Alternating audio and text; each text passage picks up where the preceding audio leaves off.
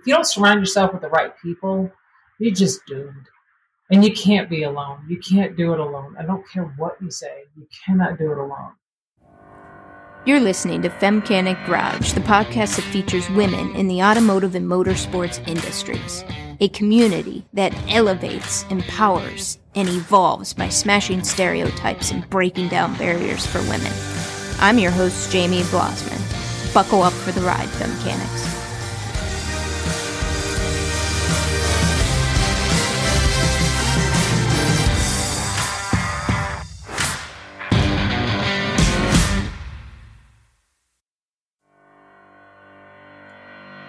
Muffy Bennett is in the driver's seat today.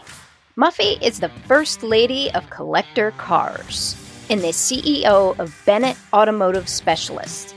After a fulfilling 17 year career as a paralegal, Muffy took the wheel in the world of cars and auctions. She became the operations director at ASAA Auction Company, and in 2013, Muffy was called upon to open a retail facility for Barrett Jackson Collector Car Auctions. Then in 2017, she led the charge at Ritchie Bros. Auctioneers, the world's largest auction company, launching them into the collector car auction niche. Now let's sit back and enjoy the ride.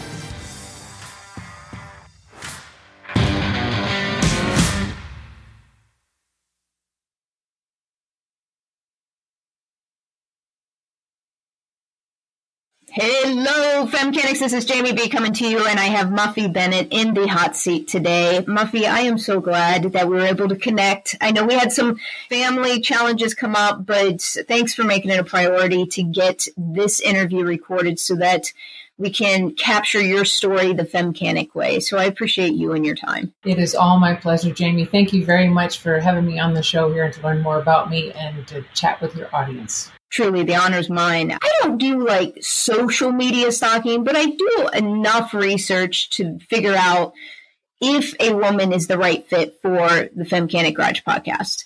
And you obviously fit the bill. But in that research, there were some things that surfaced that just intrigued me greatly. You have an interesting story, and it spans all the way back to your 20s I mean, I'll let you get into it, but you always had a passion for cars, trucks, motorcycles. I did. That anything with wheels, you've always had a passion. So I'm making an assumption here. Did you always know you would end up in the automotive industry in some way? No, I did not. I had hoped that I'd be in the industry, but it wasn't something that I really explored because I unfortunately didn't have a whole lot of support from, say, my parents because I didn't understand that passion. Not their fault, it just is what it is. But I actually started out in the restaurant world as my first jobs, and then I migrated over to the legal world, graduated to a paralegal, and then used that as a segue into the collector car auction world. And it's been a hell of a ride. It really has. Why paralegal? Just out of curiosity, what drew you to that? I was going to school and I had two jobs at a couple local restaurants at the time. And I needed to consolidate those jobs or I was going to burn out and not succeed. So I walked into a law firm and they were looking for a receptionist, two man law firm. And they grilled me and grilled me and grilled me. Now I had the basic skill sets. I could type, I could answer the phones, you know, I'm not stupid. I walked in the door after they were, and they were grilling me and I said, you know, you're talking to me like I'm an attorney here, and this is just an entry level role. I'll tell you what, I'll work for you for two weeks for free, like nothing. And if you don't like me, you can kick me to the curb. No harm, no foul. They gave me a shot. And within five years, I was managing the firm. I was drafting almost all of their legal documents. I had this drive within me because I, I didn't want to be an entry level individual. I wanted to be something more, but I really didn't know what the heck that was at that point. But it was a really good way to start off. And I have built upon that ever since, which is, it's, it's really benefited me, especially the business law and the contract law. I have to pause for a moment and I have these insight moments or aha moments when I listen to women when I interview them. There's these little nuggets that each woman shares, and sometimes they don't even know that it's like golden nugget knowledge. And what you just said that I found very interesting, and which seems to be a very common theme with some of the most successful women I have ever had the opportunity to pick their brains and ask questions. You are not the first woman that I have heard at some point in their career when they were trying to get their foot in the door, so to speak, somewhere. And maybe they're doing a career change later in life. Maybe it's their first job. But this theme is that they offer to work for free or practically nothing to prove themselves. Now, not an infinite amount of time, mm-hmm. right? But a finite amount of time that's defined. I just find that fascinating. What made you think to do that? It wasn't fascination in the grand scheme, it was desperation.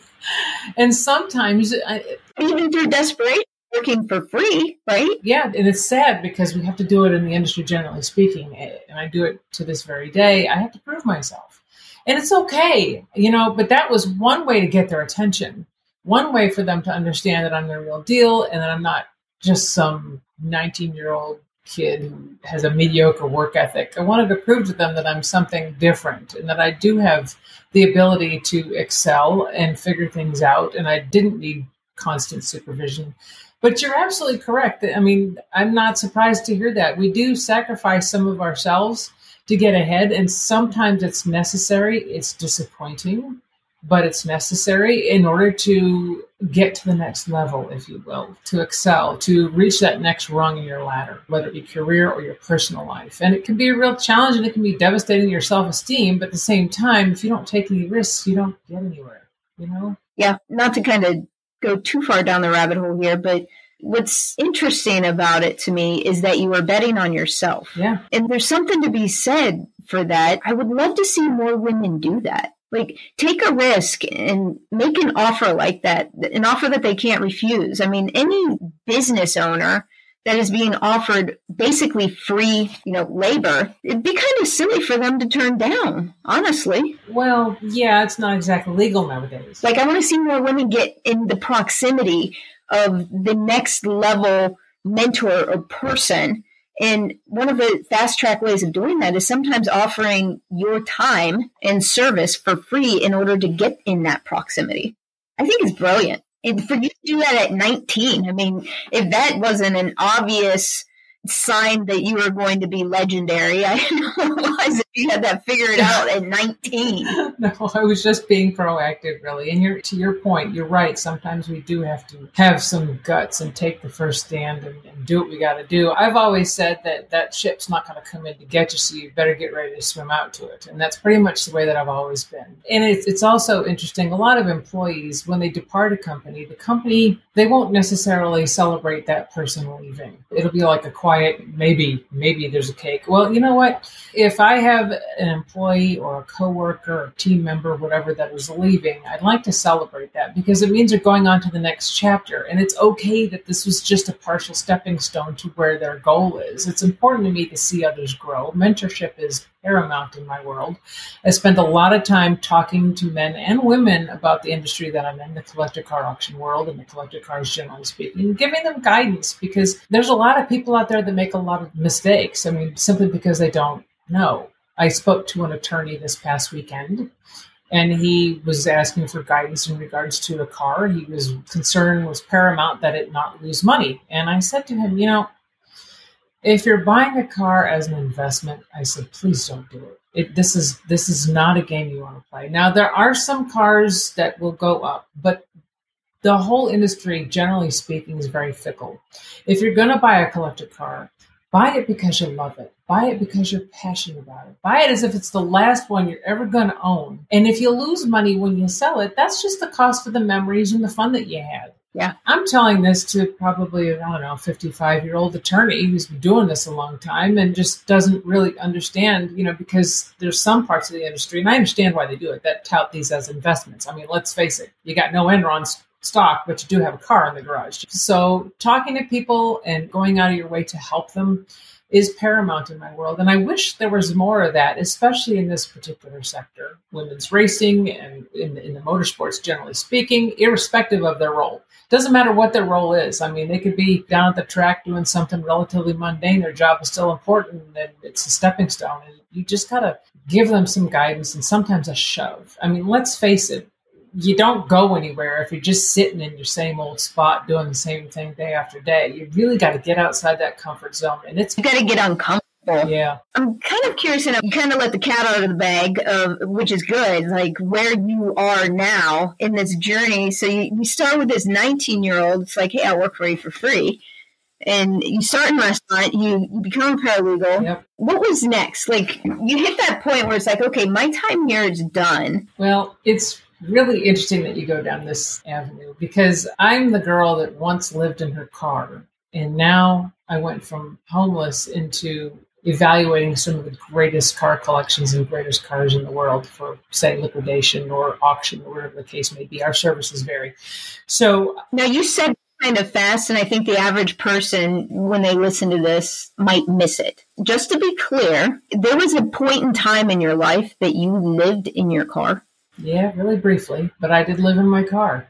I was married to a, an individual who wasn't particularly nice, and I was young, and I was very meek, and I was very mild, and I had a tendency to gravitate towards men who were more controlling. And after a while, this man took away my identity, and I let him.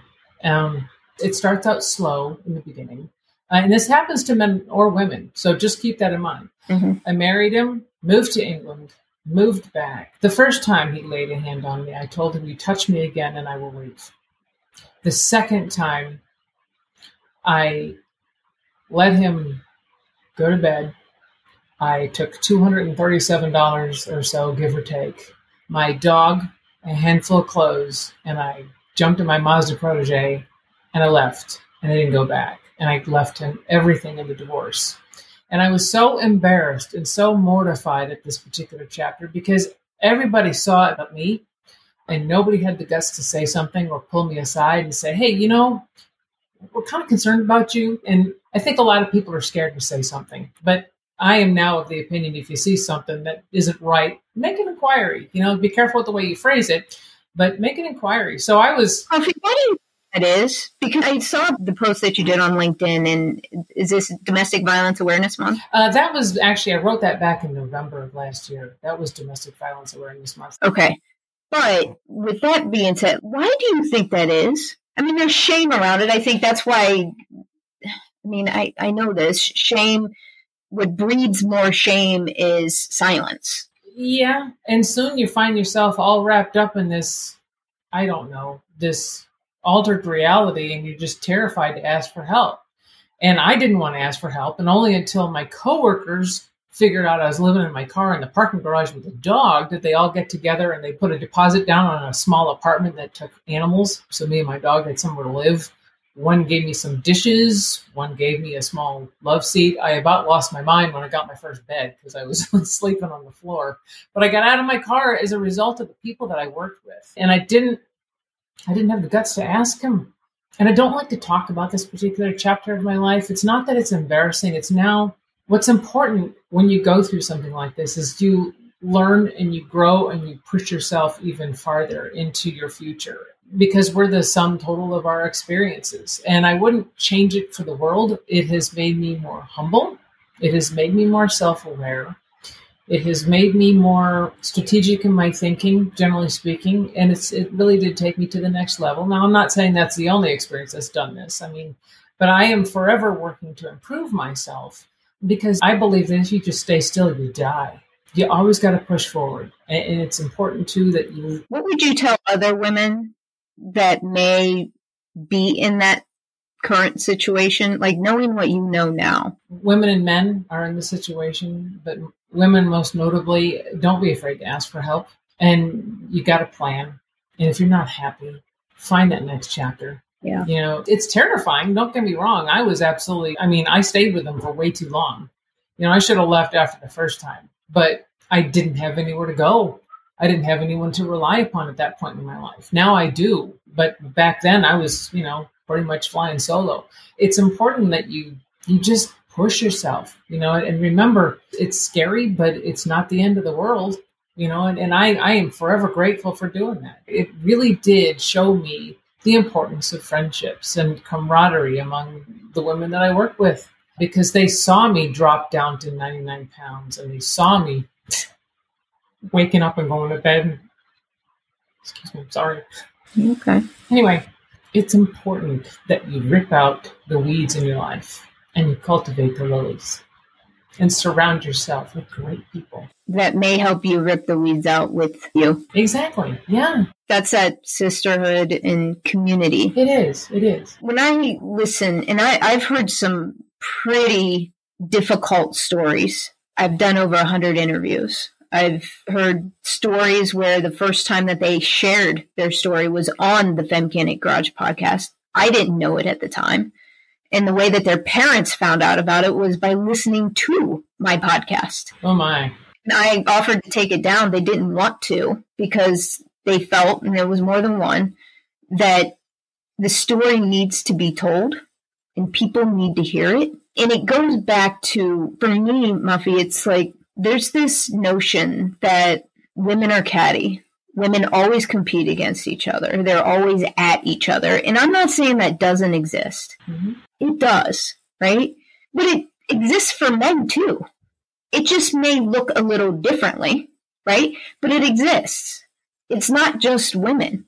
But when I hear stories like this, Muffy, we need to get out of our own way and focus on the community and lifting each other up and being there for each other and focus on the ways in which we are more alike than different. Then we all get further ahead faster. Yeah, I have to agree with you. One of the challenges that most of us face, our gender generally speaking, is our logic and our emotions are all kind of rolled into one, and we have a tough time separating them. At the risk of being raked over the coals, I liken our brains to that of like spaghetti. You know, logic and emotion all balled together, and then men's brains tend to be more like a waffle. So you can pour the syrup and control where it goes in every single little square there and that's the way that they think. I'm kind of wired somewhere in the middle. I'm able to extract the emotion out of it for the most part, and we don't. Not all of us have that gift. So if you stop and you take a step back and you look at the situation that you're involved in, sometimes you're able to compartmentalize a little better. Yeah. which I found has been really helpful. But if you don't do that and don't rely upon other good people to give you the guidance that you need, then you're never going to get to the next chapter in your life successfully, whatever that is. It's true. At least this is just my my ramblings about the subject. Yeah. But you're right. We don't ask for help. We're just stuck.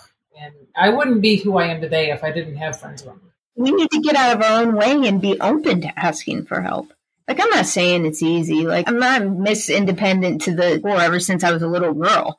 So asking for help, it was more about, no, I'm going to prove that I can do it. And the older I get, Muffy, the more I realize that the highest form of self love is one, setting boundaries, healthy boundaries, and two, asking for help. Because when you're good people, you're just a good person. Whether you know it or not, you're influencing and helping people. You may never know it. They may never say it. Maybe they do, maybe they don't.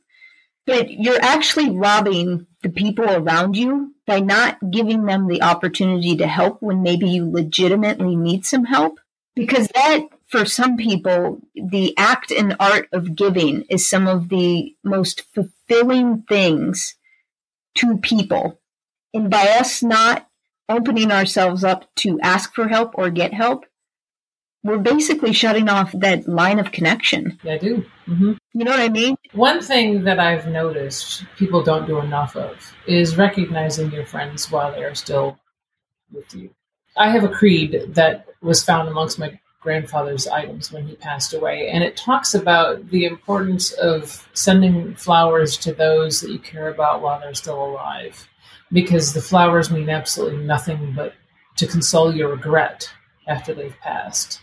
And it's important that we let people know that we're here for them and lift them up. I mean, it takes no time whatsoever. It's easy as can be. I mean, it's my favorite thing. Especially now in today's day and age, text, email. I mean, there are so many ways for you to drop a two to three sentence line that says, Hey, that thing you did, I really appreciate it. And I appreciate you. You know, it doesn't take a lot. No. And when you're dealing in a career like I've been in, I've hit so many hurdles. I swear to God, if I don't have haters, I know I'm not doing it right.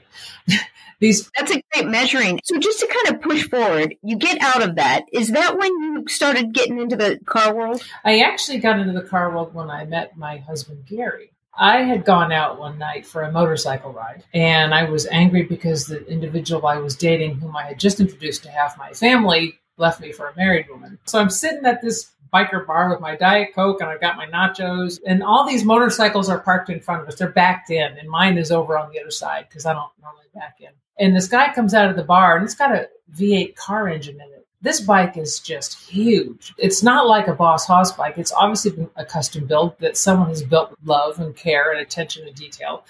The guy comes out, gets on the thing, fires it up, and blows racing fuel and, not, and dirt all over me and my nachos and my Diet Coke. and I am just at wit's end at this point. I look at the at the security guy at the end, and I'm like, "What a jerk!" And he's like, "Yeah, well, I don't think he saw you were there." And I went, "That's fine, all good." So the guy leaves, then he comes back 15 minutes later, same dude, and he comes down and apologizes for screwing up the dinner. And I found out that he worked at a really large collector car auction company. He was a general manager at the time. They had 12 employees. It was Barrett Jackson. And we got to talking, and I told him that I absolutely love cars, but none of my girlfriends ever really wanted to go to any of these car shows with me. I was at car shows every weekend. I mean, I was so entrenched in the culture, I just loved it. Then he said, Well, you know, we'll have an auction in due time. Got one coming up in California. Maybe you'd like to join. I said, Join? Yeah, you got any openings? So I ended up clerking at the auction block, and we've been together ever since. We're like bookends, peas in a pod. You know, I mean, he became one of the vice presidents of Barrett Jackson Auction Company. I used to oversee their dealership division. But before that, I used to buy cars and do light restorations and then turn them, resell them. And I needed a dealer's license. So I started up a company in 2006 called Bennett Automotive Specialists. I started to sell cars under that name, usually privately, not in the auction world. I graduated to that. After a while, I got myself a dealer's license and I got entrenched in the collector car sector. What was that license you just said? A dealer's license, a used motor vehicle dealer's license. Mm-hmm.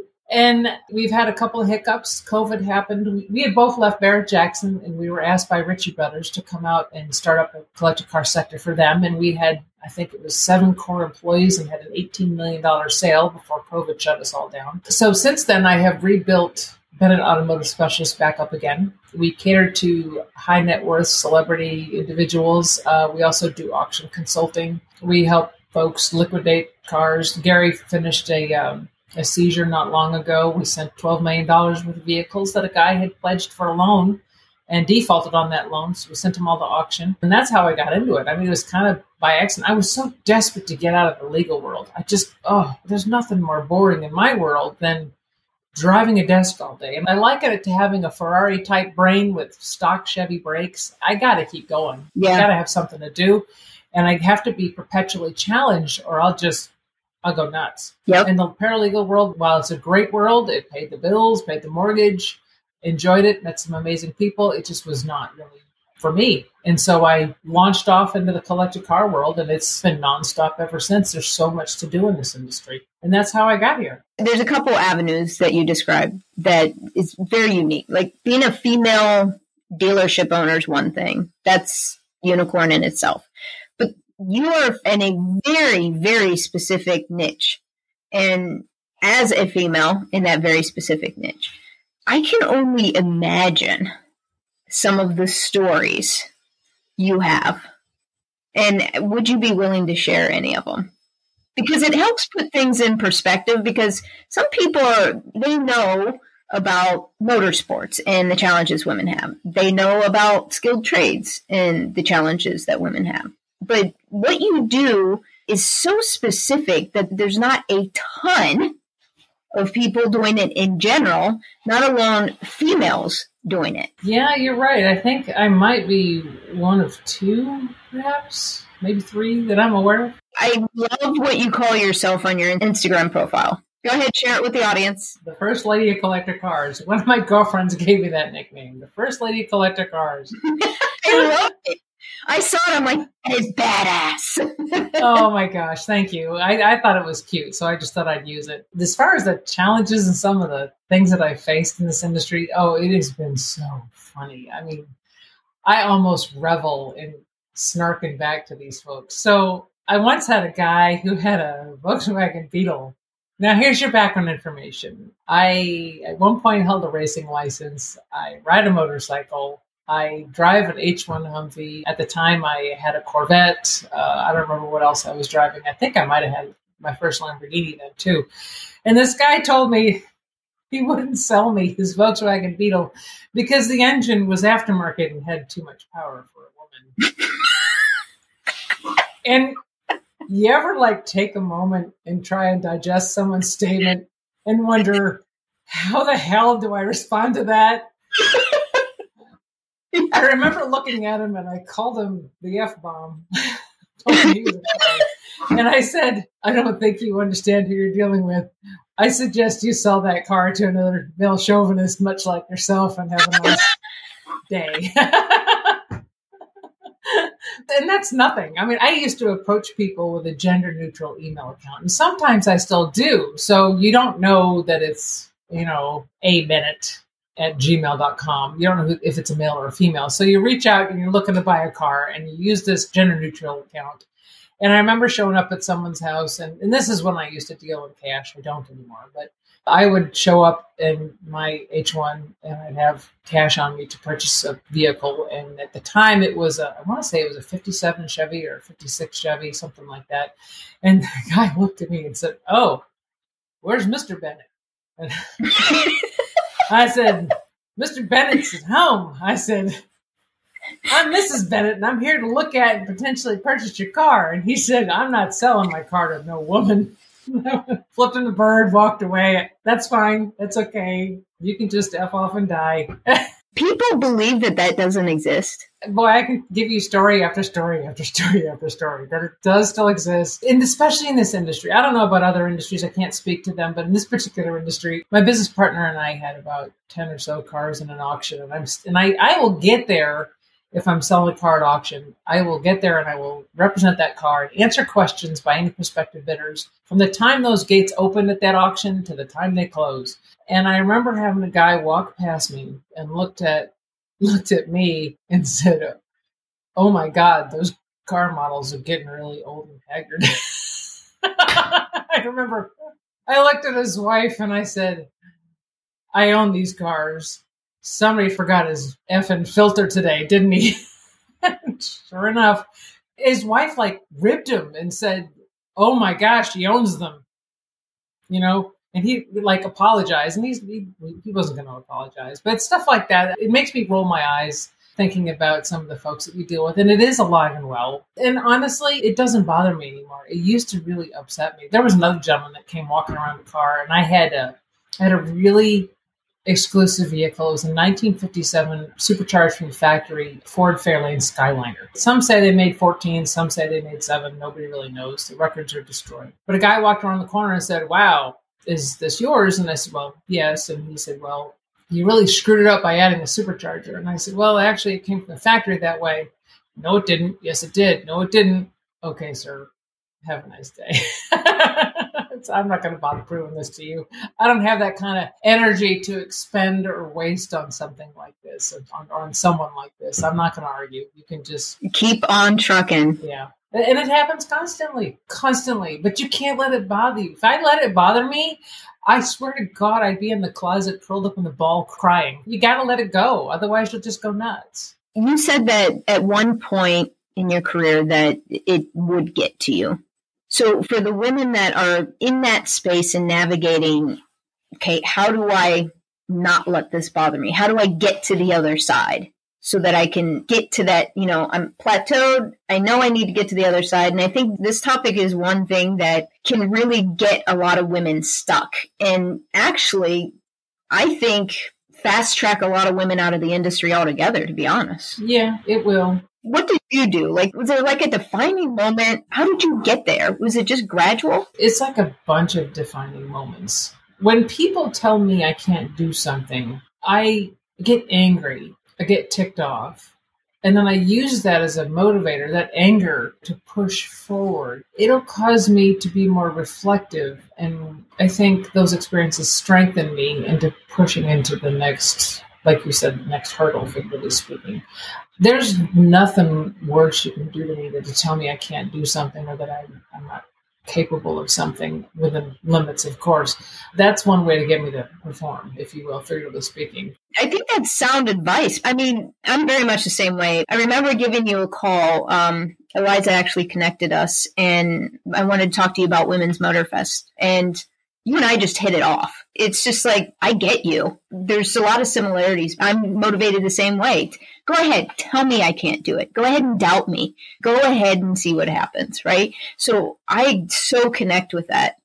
And I've also met a lot of women that maybe don't have that same fire or maybe like the FU fuel. Mm-hmm. Like we seem to know how to ignite the FU fuel. You know what I mean? Yeah. I'm always curious to try to figure out okay, for the person who maybe used to be able to ignite the FU fuel, or maybe never have, how do we help those women get to that? And it's more of a rhetorical question, but that's part of what I love trying to pull out through the stories of women in these interviews is is there those moments? What is their mindset? What is your mindset? And that's what you've beautifully articulated here, where it's like you have two choices curl up in a ball and cry in the closet, like the analogy you gave, or you take it and say, Watch me. And do the best you can. That's all we can do, right? There's some people, and I mean this for any gender, that will not use this as something to propel them forward, use experiences, life experience, generally speaking, to push themselves forward. And I get that. There's some people that just stall out in their development, but that's dangerous. And it can be a real soul crusher because after a while, I think that depression would set in, I would imagine. Yeah. And if you don't have something to look forward to, and I don't care what it is, whether it be a next phase in your career, whether it be, you know, Friday, I'm going off, and I'm going to go camping, whatever the case may be, you know, you got to have something to look forward to, something to push towards. And I think that by mentorship, you can help bridge some of that gap and push some of these. And it doesn't have to be formal mentorship. No, exactly. Some people get caught in their head, oh, I can't afford a coach, or, you know, who would be my mentor? It doesn't have to be formal. I want to share a story with you, Muffy. And maybe I shared it with you, but I don't think I've shared it with the listeners at all. But I, in what you're talking about here in looking or having something to look forward to. It was an eye opening experience for me this past New Year's Eve going into 2023. We kind of have this little tradition that we're starting, have been doing for a little bit, where we, we meaning my kids and I, we create vision boards on New Year's Eve right? We get magazines, we get print offs of things we want, and take the time to create a vision board together. Well, my daughter had her boyfriend over. Super great kid. His name's Kian. I just adore him. He's he's just a good kid. And he treats my daughter with respect and kindness, like all the things you would want for your daughter, right?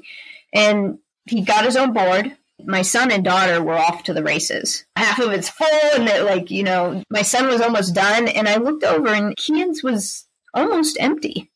And I could see he was struggling a little bit. And I just paused. I walked over to him. I'm like, I said, What's up, buddy? Is everything okay? He looked at me and he said, Yeah, everything's okay. He's like, This is the first time in my life I've really stopped and thought about what I wanted for my future. There's very few moments in my life that I could say that I'm speechless or I am without words. This was one of those moments where these little small acts by him sitting down and doing a vision board and even thinking about it, even entering in that type of question into his head, that's a form of mentorship. It doesn't have to be this big fancy thing. But now he's thinking about that because a simple question, an exercise, was put in his head. It's always been about survival, not about thriving. And that's exactly it. You know, I'm sharing this story because it supports what you're saying and suggesting to the listeners. Always have something to look forward to, no matter how big or little it is, but have something. Never stop dreaming. If you stop dreaming, it's over with. Every year I sit down and I think to myself, I don't necessarily write them out. Well, sometimes I write out some goals that I want to achieve that year uh, that are coming. Up. Some of them are small, and some are grandiose, And I know I, it's probably more of a long term goal, but you got to do it. And that's exactly the type of mentorship that people need. And they're not going to ask for because they don't know, because they've never had it before, just like in his situation. And when did we stop dreaming? We need to ask ourselves when did we stop thinking about you know, when you're little, you're a little girl. You want to be a ballerina. You want to be a mechanic. You want to be an opera singer, a doctor, a lawyer.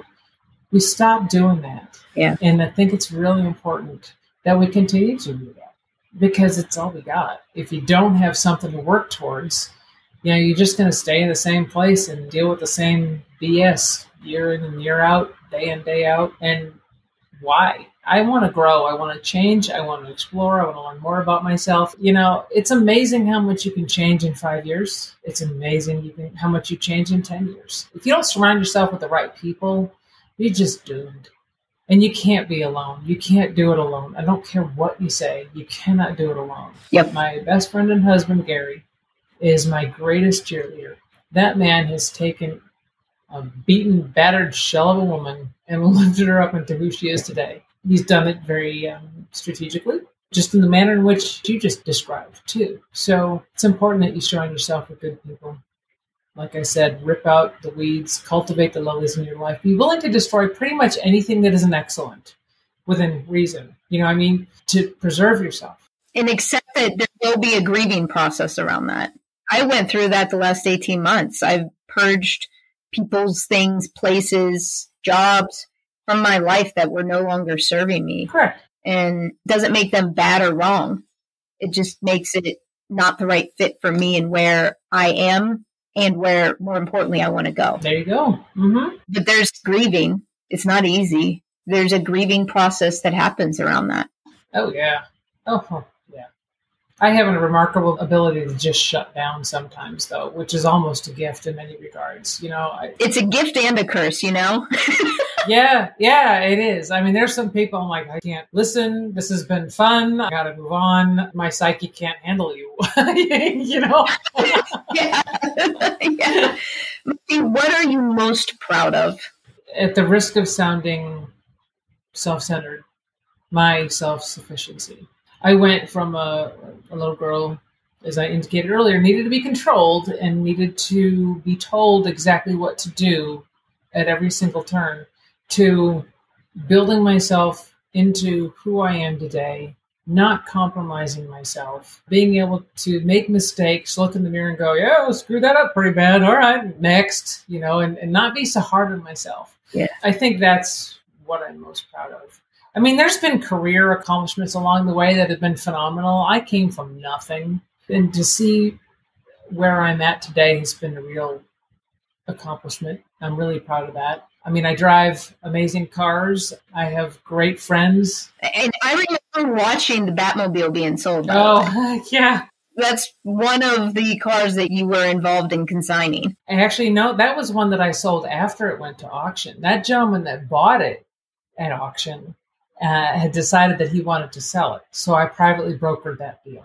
No kidding. I was actually on that auction block. I was in the car behind it that was being auctioned off. and I remember the the Batmo. It's, oh, let me back up. So Gary comes home and he tells me where all my cars are placed on the auction docket, and I only really care about one just for the listeners, this is the original Batmobile from the 1960s show, right? Yes. The real deal. And it was sold on Barrett-Jackson's auction. I remember sitting in the living room with my brother and watching this, and my jaw just dropping. It like sold for like $4.5 million or something. That sound about right? It did. I'm just sitting there like, holy. I know, I know. So Gary comes home and he's like, he tells me, this is where your cars are placed on the docket. And I only cared about one particular car, and it was that uh, supercharged Fairlane that I just told you about. Yeah. I said, Where, where's that one going? He said, Well, I got you a Saturday number. We managed to place it on Saturday. I said, Great, awesome. What's it behind? The Batmobile. Nobody wants to go behind like a high profile car or a charity car because all the energy and excitement gets sucked out of the room when that car sells. And the Batmobile sold for over $4 million. So I, I looked at him and I was like, Dude, did you do you want a divorce? and he said, this is a good idea. he said, "No." What have I always said? Yeah, yeah, yeah. If they want the car, they'll be there. Yeah, yeah, yeah. But it's my car. anyway, the Batmobile sold. I am behind it in this Fairlane, and it's starting to overheat. And so it sells for over $4 million, which was amazing. Mine sets a world record for the highest hammer price at $330,000 or something, which was just, it blew my mind. I mean, I knew it was going to do well. I just didn't know it was going to do that well. And explain what hammer price is, because here we're saying over $4 million for the Batmobile. Yours is 330. Right. Help the listeners understand what you mean by that. Okay. So when the hammer slams down at auction, that is the selling price. And then there's an additional commission that me as a seller would have to pay. In this particular instance, it's 8%. And on the buyer's side, they have to pay 10%. So the auction house collects, at least that auction house collects a significant amount of money on each transaction. And so when mine sold, it sold for 300,000, but they registered the hammer price as 330,000 because that includes the buyer's premium. Anyway, so about six months or so later, I get a call from the guy that owns the original Batmobile. And he's like, Yeah, I talked to you a bit, and I really want to know if you can help me sell this car. Well, it's got a really narrow market, but I'll work on it. Uh, long story short, he consigned it to the Barrett Jackson dealership, and it didn't sell there. It sat there for a long time. It was a great like point of pride for people to come in specifically to look at that car. They loved it. Uh, and then I think it was about a year after I left uh, Barrett that I managed to sell it privately. I privately brokered it for him, and it did really, really well. That's the type of stuff that I've been doing. I've been buying and selling on behalf of others and on behalf of myself on occasion.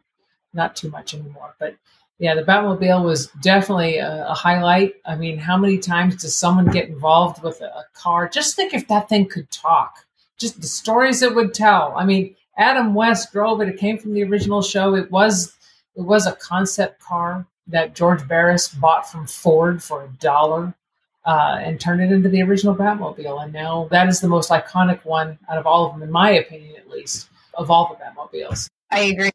I mean, there's the Monkeemobile, but it's nowhere near like that kicked it all off. Yeah. That blew the doors wide open for creativity. Exactly. It's insane. I think this is a good time to launch into the red line round. It's just five rapid fire questions, no right or wrong answer. Whatever pops into your head is the right answer. Are you ready? Okay. Okay. Who or what has been your inspiration throughout your journey in the industry? My husband, Gary Bennett, the ultimate car guy, 50 plus years worth of experience in the collector car sector alone.